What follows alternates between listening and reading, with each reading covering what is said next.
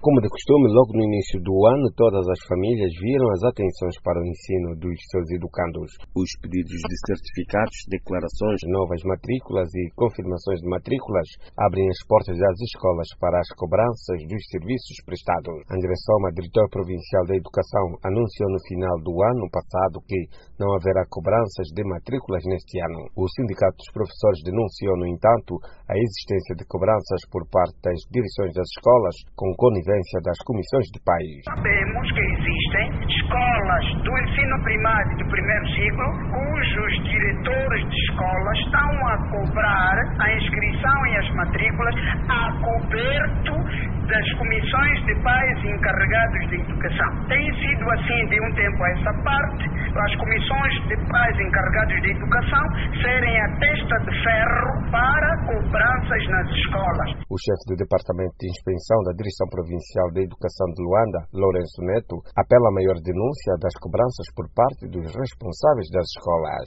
Os pais encarregados de educação devem ser chamados só e somente para acudir situações muito pontuais de aprendizagem dos seus educandos, na resolução de pequeninos problemas que a escola possa viver. Recorda-se que o movimento dos estudantes angolanos MEIA já tinha denunciado que as vagas nas escolas são, na sua maioria, distribuídas de forma anárquica, com funcionários e professores a tirarem benefício de vagas para os seus familiares. No entanto, caso não apreenchem o movimento dos estudantes angolanos, diz que a vaga é vendida por 60 mil kwanzas, cerca de 360 dólares no câmbio oficial. Da capital angolana, para a Voz da América, Coque Mucuta.